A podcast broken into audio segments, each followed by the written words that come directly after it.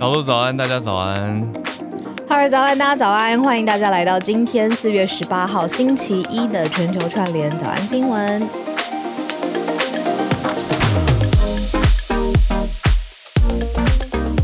大家早安，很感谢大家的支持。我们连续一周在总榜的冠军，嗯、然后今天。来到了第二名，也很好，也很好。所以谢谢大家。所以，嗯、所以大家要来多多多多的听我们节目，因为我们发现啊，嗯、我们也看到了很多新听友的加入，也在我们的嗯，嗯，应该算评论区留言。那有看到很可爱的留言，就是说希望可以听到关于真相制造相关的主题。哎，我们不是做了吗？对，但是因为新听友还没有听过，我觉得新加入的大家可能还没有很认识我们节目。那不知道我们过去做过七集的专题，所以鼓励大家来听。那我们也会把专题的连接再整理在今天的资讯栏里面。嗯，我们的专题呃，就是每周会有呃一两周啦，会有一个小时的时间，把一个专呃专业领域特别的讲清楚。例如说刚才讲的真相制造是跟假新闻或者是假资讯、资讯战有关系。那刚刚上架的这一集是军事谣言。在之前我们讲睡眠怎么样拆解，像健康的睡眠怎么样才是呃让呃越睡越健康，嗯、这种日常生活的呃保健的。观念其实七集很丰富诶，我觉得我自己做专题的时候都觉得理解很多。对，我觉得回到我们的节目初衷，就是一起跟大家一起学习成长的感觉。嗯、我们那时候摸索了一段时间，最后下的 hashtag 是“众人成就众人”嘛。嗯。嗯，就是透过高手在民间，真的超级多高手，而且透过全球串联的力量，让我们可以一起拓展视野。就我跟小鹿绝对不是哦，来告诉大家世界发生什么事的，嗯、无所不知的 万事通，无法。这个时代真的，而且我觉得这也是我们破除假新闻的一个方法，就大家一起来 fact check。因为我常常觉得，我们马上讲完一些东西，如果一时不小心口误啊，或者是资讯有误，马上对来源不不够完整。对，就是大家就快速帮忙查核，我觉得你们真的很优秀，嗯、所以非常感谢大家。也请从去年二月就支持我们到现在的听友，嗯，还有新加入的听友都一起在聊天室可以 shout out 一下。对啊，来来，来聊一下。那除了这个 hashtag 众人，呃，就是。成就众人之外，嗯、那因为刚才浩尔有说，大家会及时互动嘛，聊天，然后重点就是我们后半个小时是三十分钟的全球串联，那所以我们另外下的一个标题跟核心就是它是参与式的新闻，嗯，就是每个人可以在整个新闻传播的呃这整条链上，嗯。自己也有一个角色，就不再只是你知道主持人，或者是哦节目团队，或者是哦某一个人的钱，或者是某一个人的意见，而是大家都可以参与的。对，讲到钱，好，欸、今天有一个重大的宣布，我们之前不是跟大家说在酝酿新一季的计划吗？对，我们真的是想了非常久，觉得说也不要让个别人负担太大，让大家一个我觉得刚刚好可以参与的角度。希望可以邀请大家一起来投入，嗯、一起来成就这个早安新闻呢。嗯、所以，我们从现在开始，大家应该有看到房间上面新的一个连接哦，是从今天开始我们要宣布哦，到二十九号，也就是到下个礼拜五，刚好两周，对的十一点、嗯、半夜十一点五十九分，我们希望要开始新一季早安新闻的年度支持计划要来开跑了。要做什么呢？嗯、我们要来募集一整年的制作经费。那月底就可以见真章，那我就可以知道说，愿意支持我们的听友，每个月一百九十九块的新台币，愿不愿意定期定额来支持我们一整年？好，所以来好好跟大家说明一下，我们这个方案是什么样的内容。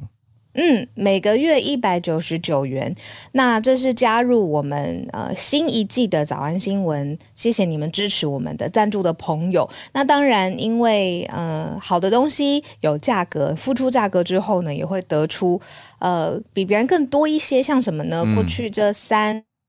今天我们有整理了每一天早安新闻的文字版本，不只是就是各种资讯的来源啊，它是来自于哪个报社、哪一个连接，然后甚至还有在这一则新闻当中你需要知道的补充知识，例如说这个关键字到底是什么意思，还有每一次串联上来大家分享是来自于哪个区域、哪个地方，嗯、那这种一整份的文字摘要呢，就会送到赞助者的手上。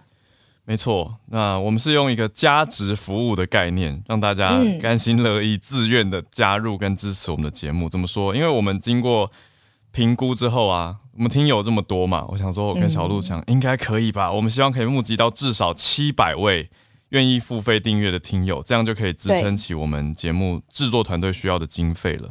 那订阅者对，就是走一个 premium 的概念，你可以加入这个专属的社团，而且里面就会有文字的整理，让你可以快速掌握世界要事。有时候如果来不及听，还可以用看的，或者听完想要再看一些影音，你就可以看到整理资讯在这里。那也有可能会在社团里面看到幕后花絮的公开，很合理吧？对啊，那预计专属的专属对专属给赞助。将来我们还没规划，可是有在想这个方向的，就是将来可能会有一些线上的讲座或者活动，还有甚至实体的专属活动。嗯嗯，这个还要再想。都是给专属的这些朋友们这样子。对，那这个是一方面嘛，就是希望七百位朋友可以愿意付费订阅，然后支撑我们有一整年可以继续呃往下运作运营。下去，节目会继续持续。那我们也思考了很久，浩尔跟我还有节目团队，嗯、我们从去年开播，从二月到现在，其实也做了一年的节目了。对，如果这一次推出订阅的，呃，比如说募集的程度，或者是大家踊跃支持的程度不如预期的话，嗯，呃，残酷的地方也来了，对吧，浩尔？对啊，就数字听起来很残酷，嗯、可是我觉得。这样做也可以验证大家对这个节目的需求程度，这样很实在的。嗯、对，因为如果募集差强人意的话，我们也已经从去年串联到现在一年了，那也许可以让我跟小鹿有一个休息的机会。嗯、所以我们来看一看，暂时休息一下，对，对看大家到底多需要这个节目，这样很实在。那一人一个月一九九，我觉得对有一些人来说也许很多，因为我们之前做问卷看到一些学生说他们没有办法负担。那对有一些人来说，可能又是很微不足道，因为有一些人是每个月愿意付几千块来支持早安新闻的。但对我们来说，我们不希望让特定的人负担比例不一样。那我们觉得众志成城比较重要，所以是用这个加值的方式来算总人数。所以我们也不要大户的赞助。就是你要刷火箭或钻石，我们是很很很开心啦。什么支票拿去这种，对，可是这个也不是就是大家平均分摊的这个概念。对，所以也一样借这个机会感谢之前透过绿界单次赞助的朋友。那如果你还想要再单次支持我们，给我们一些火箭或钻石，也欢迎哦。只是这一次我们在主推的还是以这个每个月一九九的定期定额，对，可以一次确保一整年，因为我设定好了嘛，你。加入进来的话，就是每个月固定这个时间就会扣款，信用卡一九九。那海外的听友也 OK 没有问题，所以都是透过信用卡。所以把这个看成是加值服务的方式来支持早安新闻，就不要有负担的情况下，嗯。那节目呢，也是呃，持持续啦，就是这两个星期在募资的状况的过程当中，我们一样都是一样 live，然后直播 podcast 各种录音的专题，我们持续会进行，也会对外开放。但是就希望大家帮我们集气，帮我们分享。如果你爱护这个参与式新闻，或是众人成就众人的理念，或者是我们最常刚刚开始开播的时候，浩尔跟我，或者我自己学习到最多的就是我要慢，我要我要做一个慢新。文的呃新的节目，然后让大家参与进来。嗯、那如果大家也爱护这个概念的话，帮我们集气看看可不可以月底之前达到这个目标。那到底每一天或者是呃一个时间段落，呃有多少朋友来加入呢？我们会在房间里面跟大家报告。比如说呃今天还差。六九九位，类似这样。有，刚才已经开始有听友加入了，哎、感谢，感谢。对，会持续跟大家来报数字的，我们来报告征集的状态。那连接就在房间的上面，还有在 Podcast 的资讯栏响应，欢迎大家来响应啦，一起来加油。那重点是，大家真的不要有压力，不要有负担，因为只要我们达标的话，节目就是会继续对大家开放的。所以。我就说这是一个加值服务，所以大家不要觉得说哈，那我不赞助是不是以后就听不到了？不会哦，而是你赞助的话可以得到更多。我们逻辑是这样，好，大家 OK 哈，大家应该可以理解。好，嗯，大家问说聊天室有人问说七百零一位当然可以，当然可以，超过当然可以，我们就可以做更多事啊，我们就可以有更多的资源来想专题啊，或者是有企划更多的，对不对？对，计划内容等等，嗯、对，影音也是一个我们在规划的哦，因为大家知道做影像的话成本更高。所以对呀、啊，剪接、拍摄、灯光、配音、调音、调光哦，可以完全讲出来场地。那可是我哈，我跟浩尔一直会，而且现。这也是时代上面的潮流，你的影音的扩散，大家会觉得哦，更可以感同身受或身临其境这样子。嗯嗯嗯、那所以我们也一直在想，所以超过七百位当然是很欢迎，谢谢大家。但是七百真的是我们的一个门槛，如果真的这是市场给我们的一个讯息啦，如果大家真的呃没有需要这个节目到这个程度，没有到七百位朋友，嗯，那我们会休息。嗯，对。哇哦，好可爱，有听友直接想要黏脚。没有关系啦，就是不想要提供我们信用卡资讯嘛？一个月扣一次啦，这样比较没有负担哦。本名不用哦，你姓名可以填，姓名可以填你想要的对对对名字。我记得我们叫你的名字。对，这边基础的设定就是啊，黑宝。啊，黑宝，好，我来，我来，黑宝，我接手。没没问题，没问题，我来接手。啊，咖啡打翻了，没有问题，大家支持我们，需要新的咖啡。黑宝很很很 work，他杯子没破掉，没事。对，很兴奋。我要说什么？哦，我要说输入姓名，对对对，姓名跟电话就可以了。那就是只是我们之后可以透过这个名字跟电话来对照你加入社团的身份，白名单的概念啦。没错，没错。文字稿会有英文吗？我们试着中英的交杂一些，比如说，呃，最早之前我们资讯栏其实有浩尔每天早上提供给大家的早安英文哦，就有一些呃新闻当中的英文单字，我们试着加入加回来这个元素。啊、哦，有人说很可爱说，说学生没有信用卡该怎么赞助？没有信用卡的话，那就把这个名额你推荐给身边的人，希望他赞助好了。因为我们真的是众人成就众人啦，意思就是只要是七百人有达标，我们节目就会持续了。所以就是真的有这七百位的朋友，就是谢谢大家。那剩下所有的听众朋友，不论是几千、几万、几十万，都会有这个节目。没错，已经涌入了非常多的。嗯，好，我们今天结束再跟大家结算好了。那有大概十几二十位吧，谢谢大家。对，大家注意路上通勤的安全。哦，就是不用不用赶时间，我们到下礼拜五，加油加油。好，对对对。好，在公车上手忙脚乱掏出魔法小卡，这太可爱了啦！谢谢你们，谢谢你们。对，这是一个充满爱的早安新闻，谢谢大家。只可填台湾电话号码，应该不需要吧？因为我们那个海外的朋友都可以。对对对，已经有海外听友成功赞助了，所以海外的卡片是信用卡是可以的。好，如果学生没有信用卡就。就没有办法赞助，可以找有卡的朋友帮忙。就让别人赞助，对 对对对，没有关系。就问旁桌旁边人说：“你有卡吗？”如果真的很想要加入社团，有这个文字整理的话，你可以考虑去邮局办一张 Visa。真的啦，邮局有 Visa 卡，对，那也门槛比较低，比较容易办理。那邮局大家也觉得，哎，应该是有公信力的单位吧，就是国家办的，所以也不太会担心。好，那以上大家如果有任何疑惑，可以再提出来。我们还是要来整理今天的重点国际新闻了。感谢大家支持。好，嗯，我们今天的整理会从乌俄战况开始哦，再来来到亚洲，新加坡的总理交棒，我觉得这个是离我们很近而且很大的新闻。第三则则是来到了美国，呃，大家应该看周末看。钢铁人跟推特的来来回回，就觉得也太精彩了吧？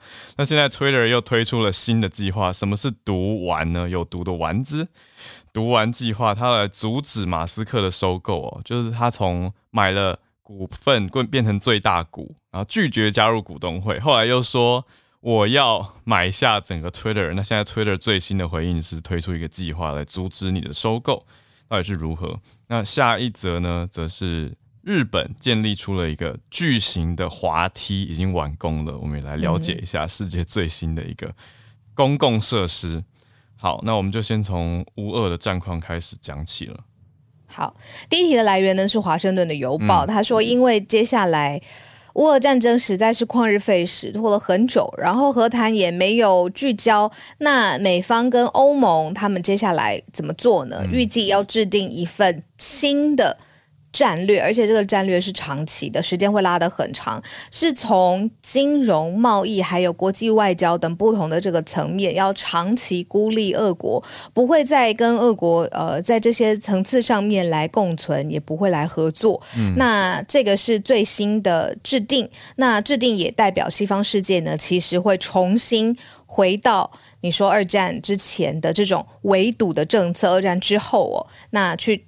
就像是以前你说冷战，然后苏联的时期，你整个西方跟这个苏联完全是完全对峙的。那现在呢，好像要回到这种新的长期战略，然后孤立俄罗俄罗斯。那同时就是冷战，就是冷战，对，热战之后又冷战，好。一开始不要开打，那会不会好一些呢？好，俄罗斯显然不是这样子想的，因为呢，他有加码哦，还有做一个最后通牒，嗯、因为时间拉得很长，说实话，普丁面子挂不住。那。呃，公开劝降，意思就是希望呢，呃，要求呃乌克兰，比如说南部啊，或者是呃有特定地区的居民，特别要放下武器。这个劝降就是说，你放下武器，你就保住一命啦。这个是从俄罗斯国防部出来的消息。可是呢，乌克兰这一次在国际媒体当中，尤其是国际视野当中，就是有一种团结上下一心的捍卫决心。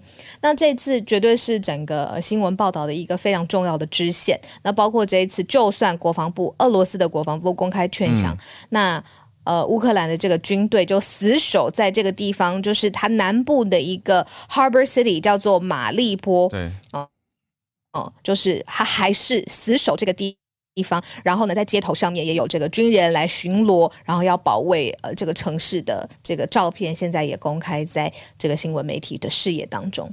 嗯，莫斯科官方现在对马利波的战况对外的说法是说，乌克兰本身的军队还有他们的支持他们的外籍战士，这些所谓的残余势力，俄国角度啊，呃，都困在马利波的亚速炼钢厂这个地方，这是欧洲最大的炼钢厂之一哦。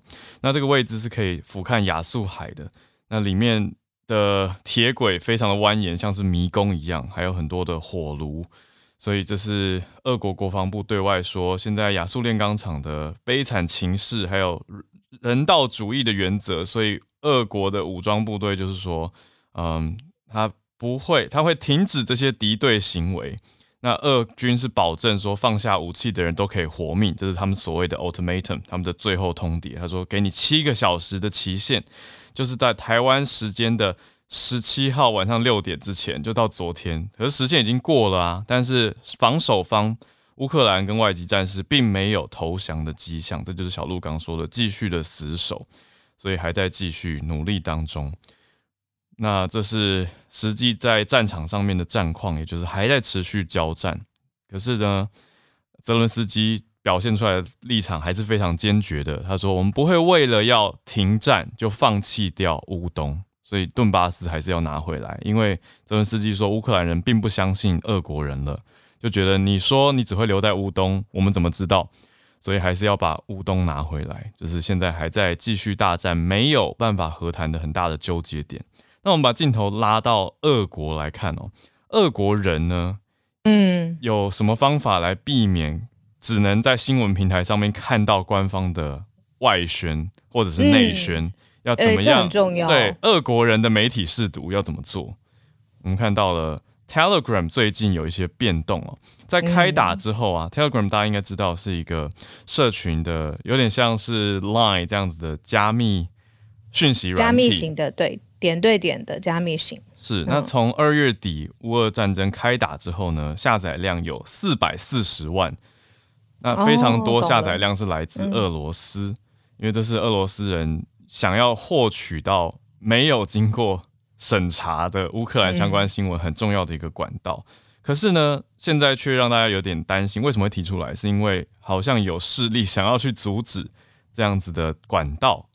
嗯，因为像有俄罗斯的记者，他就用 Telegram 的手机应用程式来跟朋友联络嘛，跟传讯息。可是呢，这是战争前的事情，但是战争之后，俄国的政府就试着去关闭很多偏离官方论调的媒体。嗯那像是刚刚讲到这位记者，他的全名是叫做鲁斯塔莫娃啊，鲁斯塔莫娃他服务的计划单位或这样子的新闻媒体单位也被列明其中了，所以他就改成在 Telegram 发他的文章来报道普丁身边这些精英层的新闻。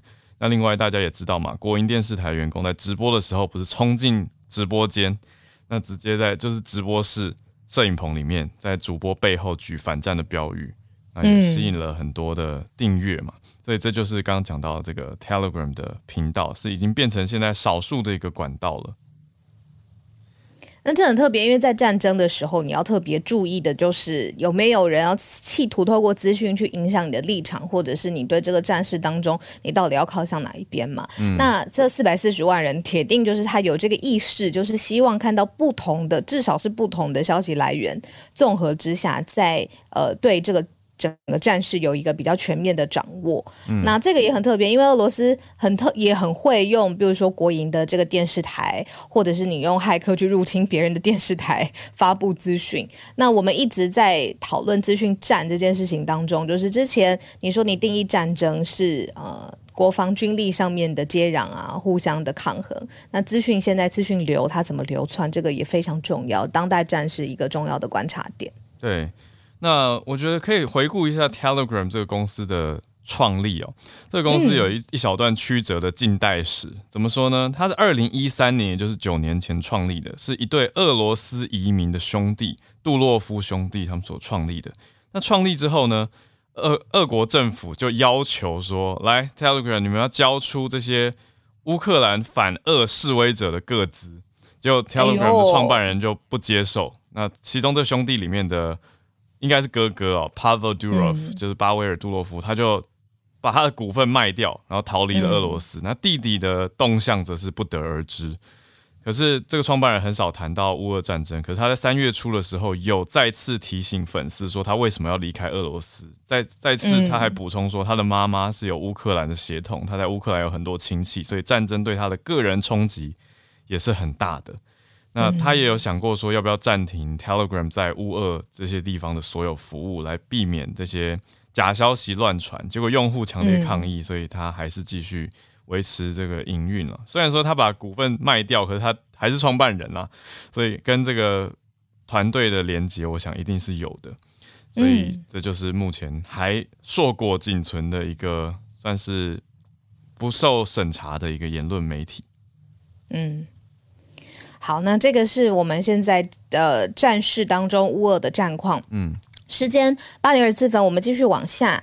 呃，来看新加坡，我们这边帮大家整理了一些背景的知识，就是新加坡它到底它的政治体制到底是什么？为什么总理可以交棒？这是一个什么样的概念？明明就还没有到大选的时间。嗯，好，我们外界一直会说这个它是不是一个民主国家呢？它很吊诡哦，因为它一九六五年以来呢，新加坡一直都是民主的制度，可以依照人你想要什么支持谁就投票，但是呢，五十多年来新加坡没有换过执政党都是同一个大党，一党独大的状况之下呢，外界就有认为说，这有一点像偏向专制型的国家。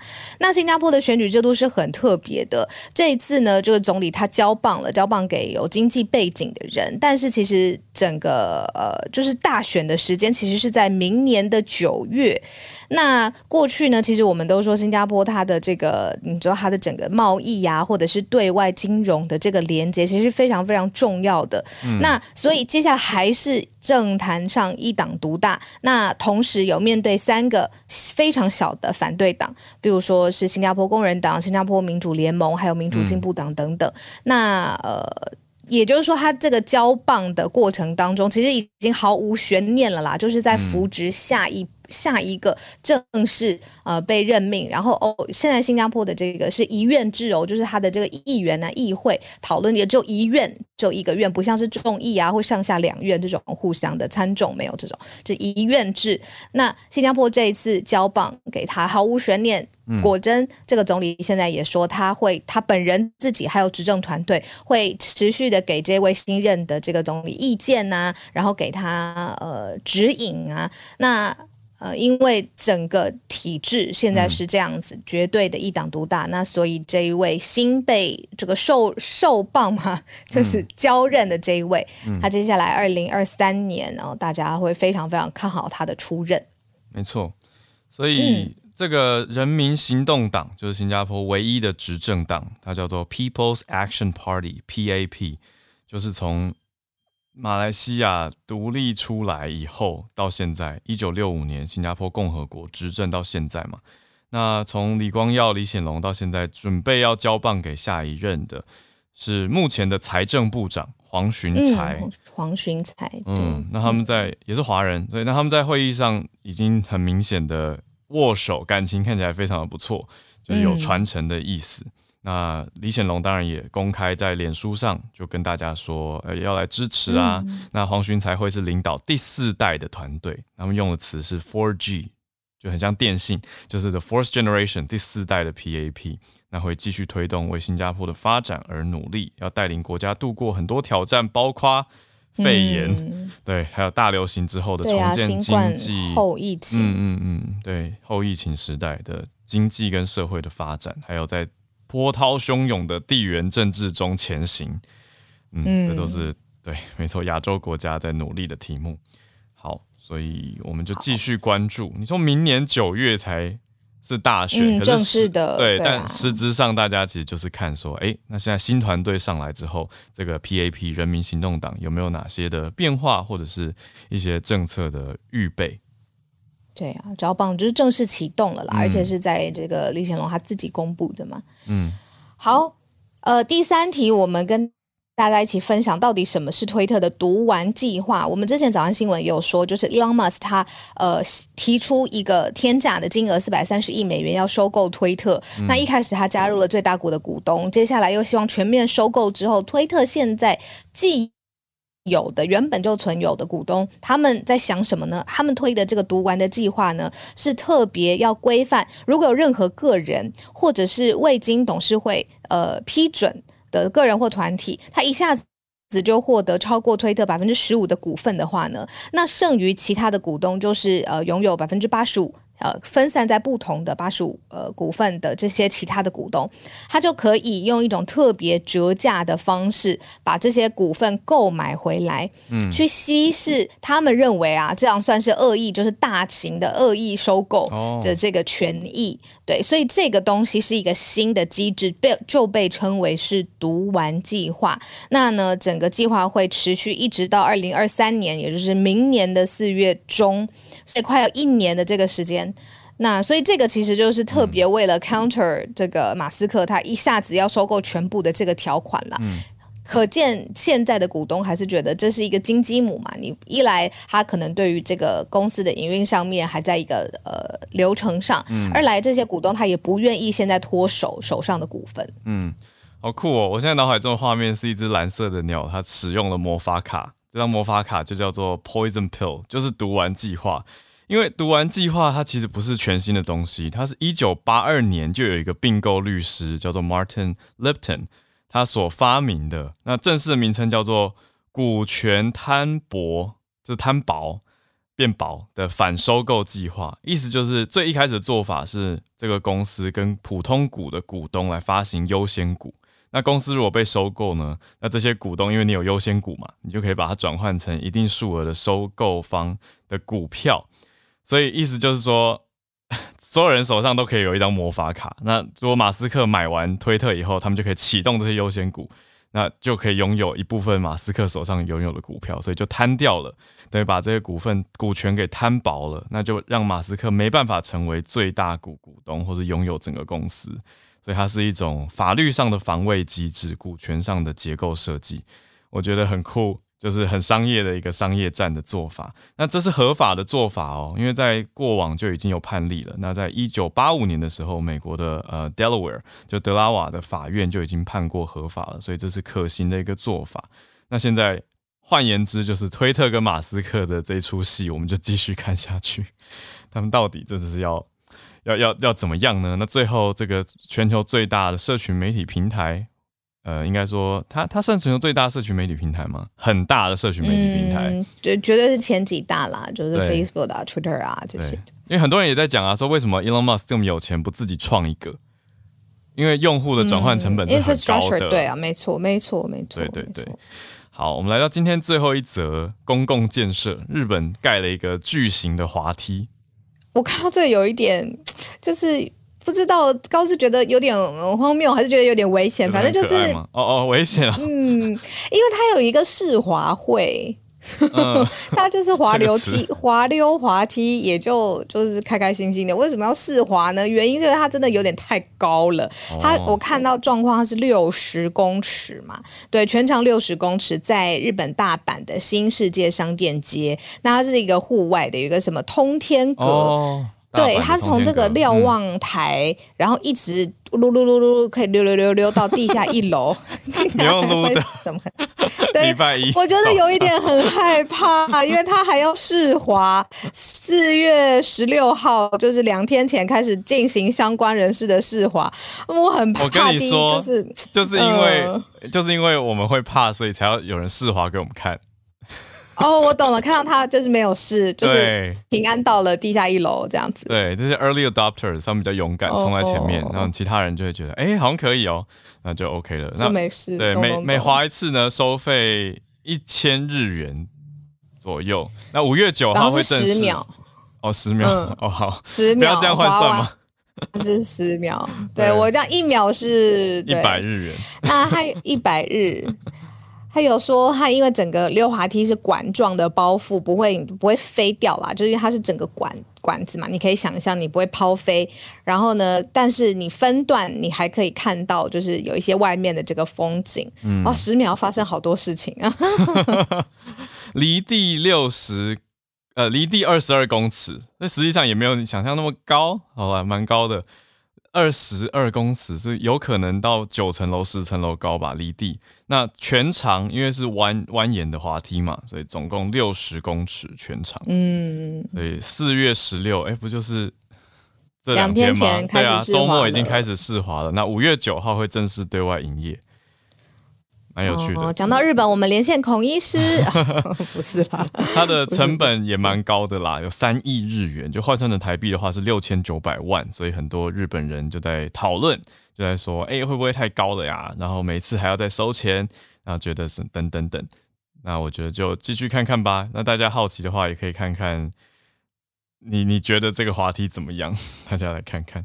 那如果在大阪的听友，我们好像比较少遇到在大阪的听友，也可以来跟我们分享。如果你有参加，我跟你说，我要爆雷，嗯、我要爆雷。我人生当中有一次跟网友见面是在大阪 见的，真的，真的，真的，我没有见过他，但我们第一次见面在大阪见面。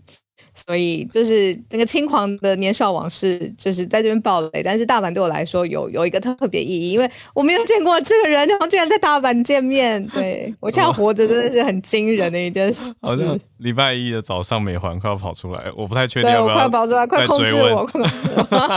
别别别，我们要串联了。好好，时间来到八点三十四分，我们要进全球串联的时间。好，来欢迎大家举手来分享你所关注的。消息，我们来看看大家在世界各地看到了哪些的新闻消息，想要来跟我们分享的。来来来，好，哎，看到日本的建筑，马上芭比就选了一题来呼应哦。邀请芭比上来，芭比选的是一个东京的建筑是吗？芭比早。啊，小鹿，对，刚好今天可以延续这个话题，这个是。呃，日本另外一个重点建筑，但是它是即将消失。它是、oh. 对，它是东京的中银胶囊塔，那也叫做中银胶囊大楼。它其实已经在上周十二号的时候开始进行拆除了。那大楼拆除，它会变成国际新闻，是因为中银胶囊塔它除了非常具特色之外，它也是日本代谢派运动的指标建筑。那代谢运动它是在一九五零年代，就是有一群日本的建筑设计师共同推行的建筑设计运动。因为在日本战后人口的快速增加，然后为了解决土地不足跟人口密度的问题，所以他们构想的发展概念是把呃建筑跟都市空间视为一个有机的生命体，就是能够动态转换，它会新新陈代谢的这样子。让空间可以随着时间变化去更新。那以每一个建筑结构体作为控制城市新陈代谢的系统。嗯，那中银胶囊塔就是代谢派建筑师黑川纪章，他就是以这样的构想为中心，然后在一九七二年的时候具体诞生的作品。那这个建筑物它就是它的，它是以垂直中心作为整体的承重的架构跟连接通道，然后向外组合发展这些像是货柜屋的空间，有点像在组乐高，因为。它每一个胶囊空间都可以做单一的局部抽换，不是像我们住的大楼一样，把二楼天花板打掉，就等于挖掉三楼地板这样。嗯，那这个就是代谢派的嗯重点价值。嗯，那它为什么会必须要拆除？啊、是因为这些胶囊屋，它嗯它没有照着最初设想，就是每二十五年就重新拼装更换一次。嗯，所以它就是太太过老旧了，那有结构安全的问题，让里面大部分的空间都闲置了。所以在零七年的时候。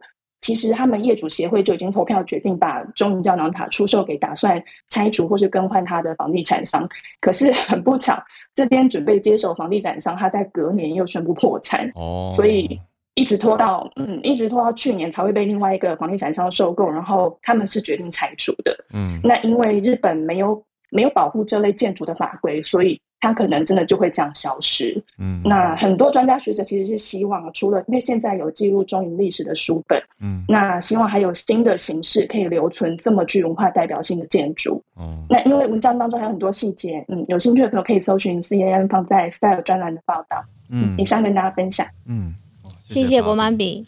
哇，就整栋要代谢掉了，这样吗？因为我自己。有接触过一些建筑师，有跟他们合作过翻译的案子，嗯、我就知道，哎、欸，建筑的做法其实可以有很多、欸，哎，像是有一些嗯老房子，你可以保留外壳，把里面内装变成一个博物馆，或者是完全新的功能运用是有可能的。当然，这成本也很高啦，所以我相信这些持有方或这个建商他有不同的考量，但是我也可以理解大家提出来说，哎、欸，希望保存它的时代意义，或者做新的应用。谢谢芭比带来这则，就是很很详细的、很深度的一个建筑专题。哎呦，我想起来，就是为什么感觉怪怪的，嗯、因为其实今天我早上开播是要跟你聊一件事情，就是周末发生很酷的事，然后我觉得你一定会很有兴趣。嗯、但是因为早上我们就在宣布那个新的募资的计划嘛，所以待会叶老师分享完之后，就我们就恢复我们早上闲聊之后，周末发生一件事，跟你还有跟大所有朋友一起分享。那我们先听听叶老师。好，老师早安。老师早。好，好早，小鹿早。啊，今天要跟大家分享一个蛮有趣的研究，它是在这个中国的这个哀牢山，呃，我不晓得是国家公园还是因为从这个，因为我看的是英文的新闻，它没有讲那么清楚。但是他提到说，在这个好，我们就假设它是国家公园好了，在哀牢哀牢山这个区域呢，他们收集了三万多只水蛭。嗯，然后把这些水质里面的就是那个 DNA 萃取出来，嗯、然后分析结果，因为水质会吸血嘛，嗯，然后他们就是从那个水质吸血的 DNA 里面呢分析出来，结果发现说呢，这些水质一共吸了呃，一共吸了八十六种不同动物的血。包括像熊啊，然后牛啊等等啊这些动物。嗯，那很有趣的是呢，他们发现说，在这些就是分析这些 DNA 呢，不但可以知道说这些动物到底在哪里出现，嗯，而且呢还发现说有些动物呢，随着就是时间的随着时间的过去，因为他们这个研究就是。呃，持续了好几个月，发现说呢，动物有往高层移动，有往高层移动的这个趋势。那他们认为说，这个可能是因为人的人为的干扰造成这些动物的移动。嗯，对。那那个这个研究其实那个还蛮有意思的，这是第一次，大概第一次有人想到说，利用水蛭来研究这些动物的移动，而不是实际上去看这些动物的移动，因为毕竟有时候要追踪这些动物的移动并不是很容易。嗯，但是水蛭本身因为水蛭很小，所以它这个呃移动的能力有限。嗯。所以他们就可以那个从这些水质里面呢，看到说这个动物的分布啦，以及就是说在几个月内的移动情形等等。嗯，那想说跟大家分享一下这个那个诶蛮特别而且有意思的研究，这样谢谢，大家。很有趣，我觉得有一种把水蛭当成大自然里面的小间谍的感觉，然后来采。搞不好它的功能功用真的就是这样子啊，是就是如。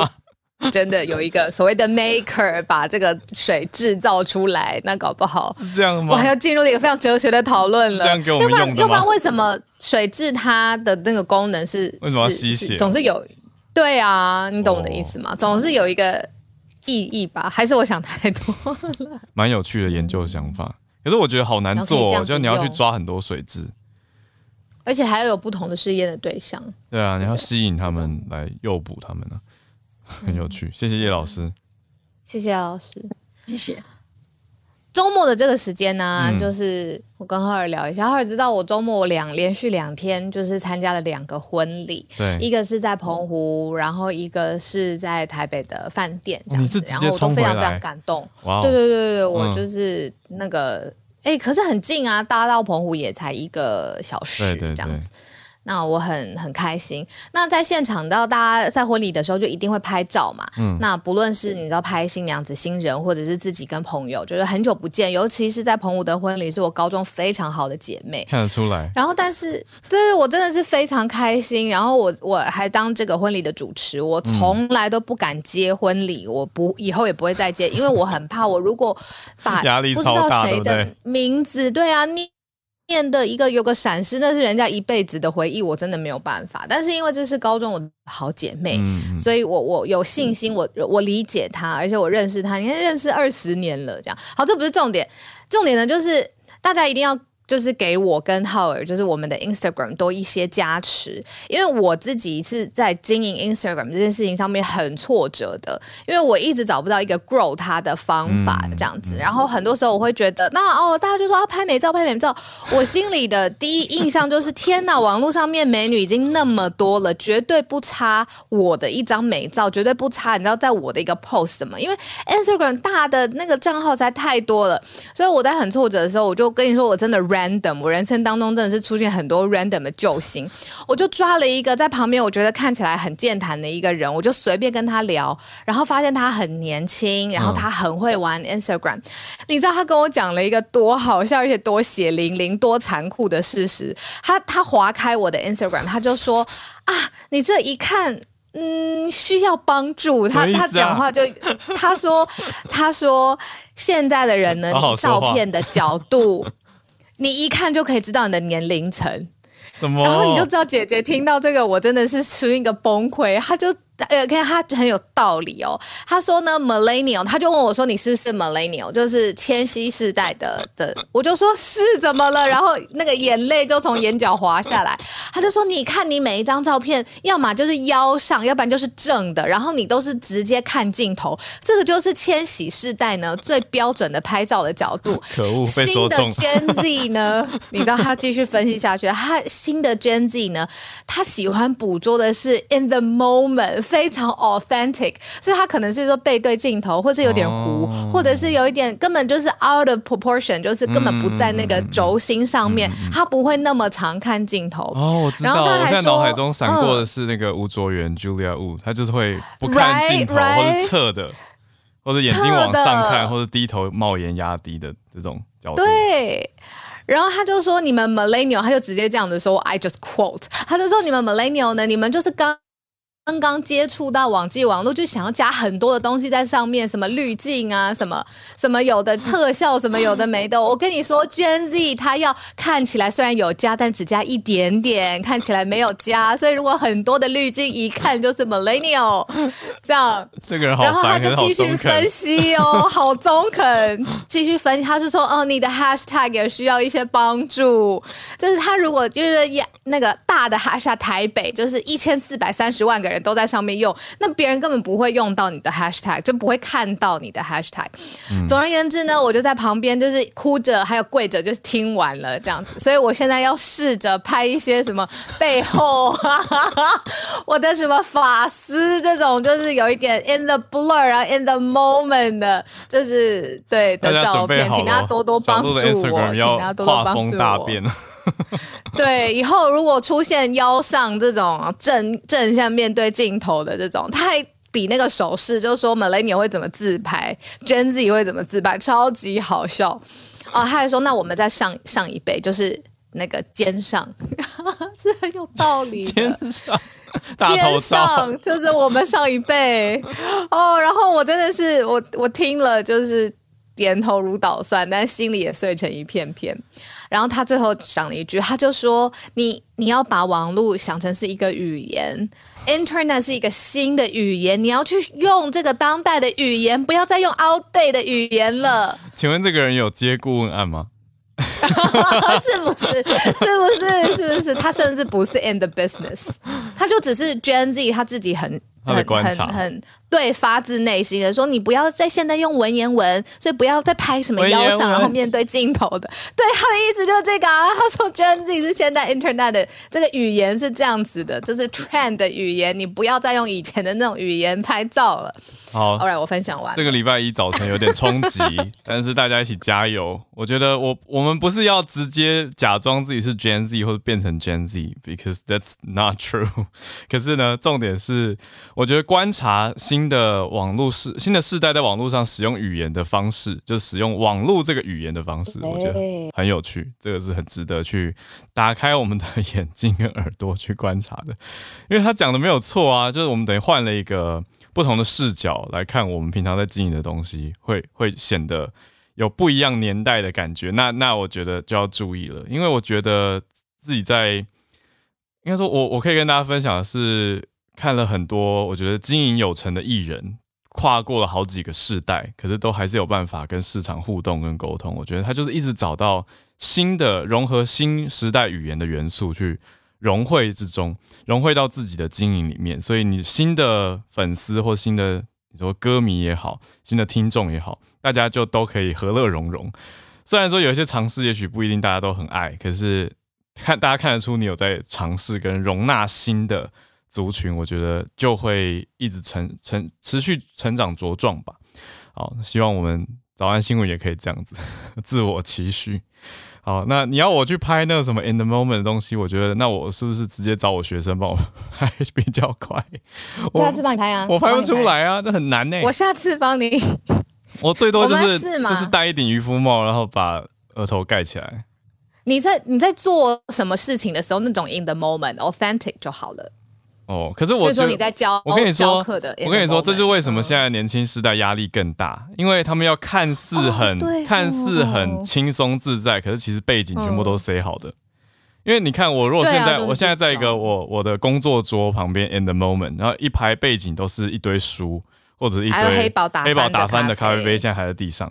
那搞不好像 Gen Z 就爱这个、啊啊。你说我现在就应该拍地上那个咖啡杯。试试，我们大家来试试看，试试看。那我就是裹在棉被里面的素颜，就一脚拍我的耳朵，这样子，因为其他都不不能看，见不了人。好，我觉得我们需要赶快再回到助战专家的时间，让孔医师来跟大家讲哦，认真严肃，大家都要知道。当然，刚刚大家那个题目也是很重要啦，就是网络时代语言的沟通方式。好，但是我们再拉回到林氏璧孔医师，来看看聊天室大家在聊什么。好，医师早安，Hello，早安。好，那个声音可以吼？可以，可以，可以。医师早。那个我要讲那个儿童，嗯、儿童六到十一岁的那个，在家长群中应该又是大家一个应该说有点争议的话题哈。嗯，那可是我发现，在讨论这件事之前，大家可能对整体儿童到底。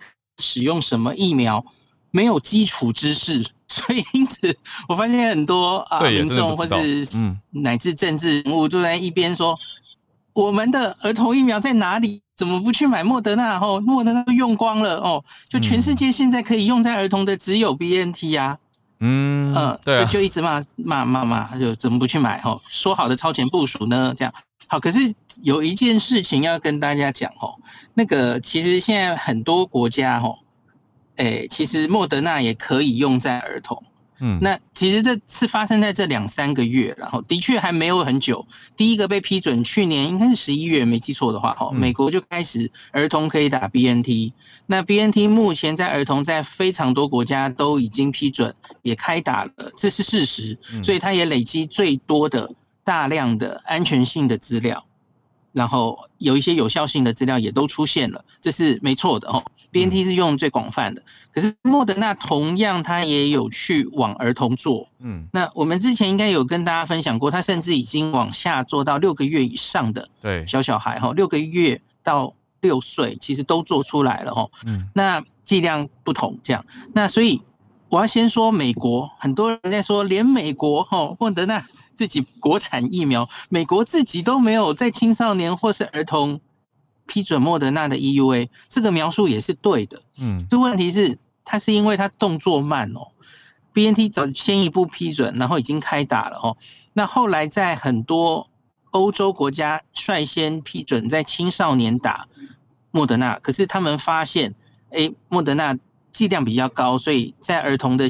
不是儿童，对不起，在青少年的心肌炎发生几率比较高，因此美国 FDA 就要要求他要补资料哦。嗯，可是这个一要补资料，其实就拖了嘛哦。嗯，那随着时间的过去哈，莫德纳公司他其实在自己的财报里也有报告说，其实他们就打算美国市场，他就不打算推青少年以下的疫苗了，他要布局全球了。嗯。就所以，所以他就没有在美国批准哦。所以美国没有让儿童跟青少年打 FDA，不是因为这是一个烂疫苗，嗯，然后美国不敢批准它，不是这个意思哦。每个公司它有自己的行销策略嘛，哦，像 AZ 跟 Novavax 也没有在美国过 EUA 啊，嗯，因为美国疫苗已经打的差不多了，他们觉得那个市场不需要了，嗯，那那他们要去布局全全球哦。所以，因此这几个月陆续，莫德纳已经获得了哈，那欧盟的、澳洲的、加拿大的，还有最近是英国的儿童，莫德纳是可以施打的哦。嗯，那可是可以施打是一回事哈，因为其实这几个国家呢，呃，儿童疫苗其实该打的也也施打了一阵子了哈。嗯，所以他们的确虽然批准最早的可能是澳洲已经批准两个月了哈。可是我的确没有查到他们已经有非常多施打的的安全性的报告出来。那所以现在我们台湾的状况就是哦，我们莫德纳已经打完了嘛，嗯，然后我们没有去，至少现在没有买到。儿童剂型的莫德纳，那是橘瓶嘛，特别的一一种包装。那根据指挥中心的说法，是已经在谈进入最后签约最后阶段，可是也不知道什么时候可以买到了哦。嗯，那现在又因为国内疫情已经起来了，所以假如你是政府，你有什么选择？BNT 不知道还什么时候来嘛？你就算现在批了 BNT 的 EUA，嗯，又如何？我们拿不到疫苗啊，吼，嗯，那可是现有手上的莫德纳，对，它明明就有。临床试验做出来可以用嘛？吼，嗯，那当然它的资料不如 BNT 多，可是那至少手上可以用的就先用。那也也不是没有别的国家用啊。那这些欧盟、英国、加拿大、澳洲难道不是先进国家吗？当然可以嘛，吼，嗯，所以他就批准了，吼。那可是我觉得有一件事情是他现在批准的剂型，就是他在那个四千人的儿童临床试验中。所做出来的哈，那个大人剂量的一半，嗯，五十微克哈，嗯，那那这个相隔四周施打，那这个会不会其实对于儿童来说剂量太大了哈？心肌炎的几率如何哈？很很可惜，我我现在都没有数据可以告诉大家哈，因为你看一个四千人的临床试验。心肌炎的几率其实是很小的哦，万分之几或是十万分之几，所以他不可能在这四千人里面看到。那呃，我我跟一些老师讨论哦，其实我我自己的意见也是觉得，假如我们担心这个莫德纳在儿童产生一些心肌炎的问题哦，其实不妨可以把这个剂量，要不是把剂量减低，不然就是把这个打的时间拉长。如同现在我们对于青少年的建议一样，哈，我们不一定要四周施打，我们可以相隔八周甚至十二周施打。那这个东西呢，在这个礼拜三的 ACIP 应该会讨论。嗯，我们昨天通过的其实是台湾 FDA 批准了这个 EUA，可是实际上要怎么施打，实务上要怎么进行，是星期三的那个疫苗接种委员会 ACIP 会讨论的，哈。那所以我觉得家长先不要太恐慌或着急啦。吼。嗯，那除了这个东西之外，其实还有打这个疫苗在儿童身上到底保护力是多少？嗯，防感染、防重症、防住院的保护力各自是多少？然后它可以维持多久？然后它可能可以有呃多。他他可能会有什么样的不良反应？我觉得这些东西都要跟家长好好的哦。那我们有提供这个打疫苗的选择，那大家自己决定你要不要施打哦。我觉得应该这样子。医师刚讲的橘皮，橘皮是 BNT 对不对？就是我们 BNT 没了，是这样子吗？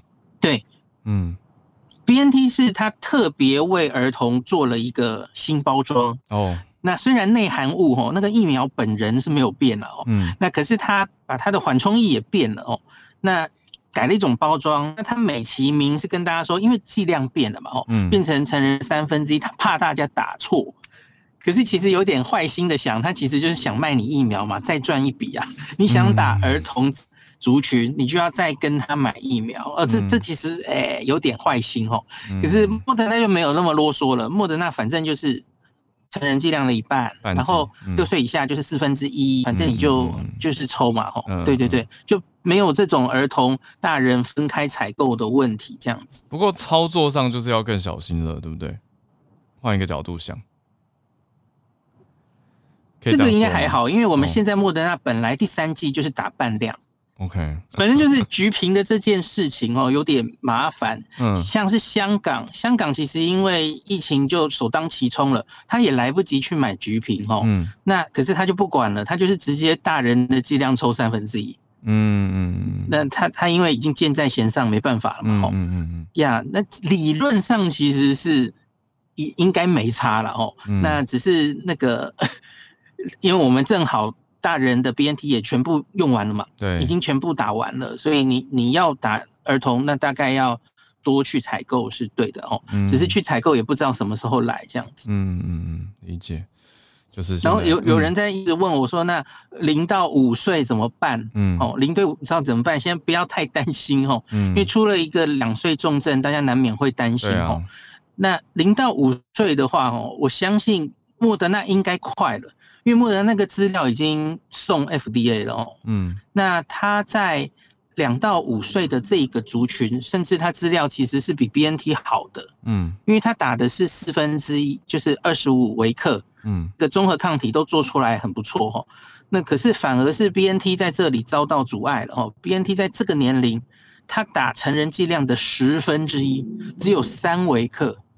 我这个剂量跟莫德纳差了八倍，那现在显明显看出来，这个哇，那综合抗体不太够，嗯，所以他们现在的做法是 BNT 去打第三剂，在这个儿童打小小孩打第三剂，看综合抗体会多少这样，嗯，我我个人觉得有点怪怪的哦，好像应该把剂量稍微提高一点点哦，嗯，我觉得答案有可能是 BNT 打的太少了。莫德纳打得太高了哦，理论上都应该要更多临床试验才能告诉我们到底什么剂量才是对的哦。嗯，那可是因此 BNT 其实在小小孩的临床试验上遭遇有点挫折哦。那所以我我不知道接下来 FDA 真的会批准，照这个资料的完整度上看起来，也许莫德纳会先拿到小小孩的适应症，嗯，就是六个月到六岁，嗯，补上最后一。块缺口哦，那六个六个月以下的人哦，嗯，妈妈的抗体可以保护他，这个最近有研究的哦，嗯，妈妈打过疫苗或自然感染，这个抗体可以传给小孩，很多病毒都是这样哦，嗯，那那个抗体可以维持至少六个月，所以这个不需要为这样的小小孩太担心，这样，嗯嗯嗯，哇，我觉得很很很神奇，抗体传下去这件事，就是这个生物机制上，对啊，所以有看到研究。证实出来就会更觉得安心一些。谢谢医师。好，所以已经把刚刚从从刚出生到十一岁的都 cover 到了，让大家安心一些。好，那我们就希望疫苗赶快到位，那就可以让孩子应该说安排啦，这些措施安排，让大家不用过度的恐慌。好，那谢谢医师来跟我们串联，也谢谢芭比跟叶老师。那我们今天的嗯，公告差不多喽。对啊，九、嗯、点了，我们再重复一次好了。好，你觉得嘞？嗯，好啊，因为我发现有一些人比较晚加进来，欸、我们现在 live 的两千多位。总之呢，大家可以点进我们现在房间上面的链接看一下哦。这是我们现在新一季正在募集的年度制作经费计划，一个月一百九十九块的加值，你可以加入我们的专属社团，还有拥有文字的整理。那欢迎大家来支持我们早安新闻的节目。嗯、那希望募集到七百位听友来支持。的攸关我们节目的存续，可以这样说啦。好，那就希望大家一起来，众人成就众人。没有订阅，对，没错没错，嗯、对，没有完成订阅目标，我们我刚好也就会休息一下了啦。因为从去年二月到现在一年两个月了，嗯，对啊，我们的生活节奏翻发生了翻天覆地的变化。那如果这个节目市场就是 好像没有那么需要，我们就去再养一下肝，就是回到。半夜两点追剧的日子，也不是这么说的，也不是这么说的，就是在调整一下。透过其他方式啊，比如说不定期开房，或者是用各自直播，或者是写文章的方式更新一些消息。可是就比较没有这么仪式感的一个每天早上，对，就我们也很矛纠结吧，也不是矛盾，就是觉得说，哎，是蛮喜欢的，可是还是需要大家一起才会有这个动力继续下去。嗯，而且我觉得重点是，就是只靠我们节目可能可以六分勉强及格。嗯，可是如果真的。是有着资源七百位爱我们支持这个理念的朋友，我觉得我们加上幕后团队可以做出更多，比如说有意义的专题，然后呃放在更多的形式，从影片哦、呃、小的片段或者是线动更更多社群网络上面铺点做得更好。嗯，那我觉得这个能量才足齐备，那才不会说哦大家哦非常非常辛苦啊，可是因为我们的能量只到一定的程度，那没有办法走得更远，主要是因为这样。嗯，对，所以。大家一起来加入，我们希望大家一起来支持。那分摊下来，每个月每个月，嗯，哦，点入就可以了。对，点入这个链接，我们也会把链接放在 Podcast 的资讯栏。啊，就是要用信用卡，所以每个月会定期的扣一九九台币这样子的方式，就欢迎大家来加入。真的是要众人成就众人，一起来达成我们这个方向跟目标。所以希望大家可以了解这个加值型订阅方案推出来的初衷跟原因。嗯、那我们也没有要封闭这个节目，我们还是希望能够继续做的话，我们就让所有的听友来加进来。那那那，哎，刚刚是不是没有讲？如果我们没有办法达到目标的话，这些款项就会退给大家。哦，对，没错，就退给大家。嗯、我们不是靠靠这个海削一波这样子，然后就就走人这样。那退给大家节目就。也退回历史，这样，然后我们之后再再休息一下之后，对，但是我我也不希望就是这个宝宝，只生出来这个宝宝，就是在这边跟大家告别了，嗯、因为我可以看到我们做的事情还有很多，我想做的事情还有很多，那只要有七百位朋友，这件事情就会持续下去，然后让剩下来三千位、一千位。一万位的朋友对都可以加入我们。对啊，你还记得吗？啊、去年我们在其实刚开播不久，嗯、我们就在思考媒体的营运了。我们就在讨论很多媒体的现况跟模式。其实我自己也我，我们有一天不再讨论的吗？对啊，这一年两个月下来，我们我们自己喜欢的各家媒体，像包括我们采访过的有智新，他所报道者服务的对，啊、对报道者，他们也都是用接收。各方赞助的方式，而且不接受大财团的赞助支持，因为怕会变成财团的媒体嘛，对啊，所以我们要维持媒体中立性，对，所以才用大家这个比较小额的方式来一起比较没负担来支持我们自己喜欢的媒体，让我们这个媒体可以继续每天的陪伴大家。所以希望大家了解我们的这个精神。我跟小鹿开了很多次会，常常 半夜传讯息，或者从半夜传到早上。对，然后早上就开播了，然后今天一整天我都不想跟浩尔讲话，因为真的太多了，真的太多了。对，昨天小鹿他要早一点休息，他就说你可以把讯息留在这边，我早上会看。然后我就花了很多时间想，然后就写了一堆给小鹿。对啊，所以我们是这样子整理过来的想法，不是一个贸然的计划，所以希望大家也是信任我们。那用的平台是绿界，所以也请放心，就是 trusted，it's a trusted partner。好，那没有啦，partner 好像我没有跟他合作一样，反正就是一个可信任的 third party 第三方的收款支付的平台。没错没错，那就谢谢大家。嗯、最后最后就是，虽然第二名也是名次，但是如果大家有力气，可以分享给把节目分享给身边的人，让我们。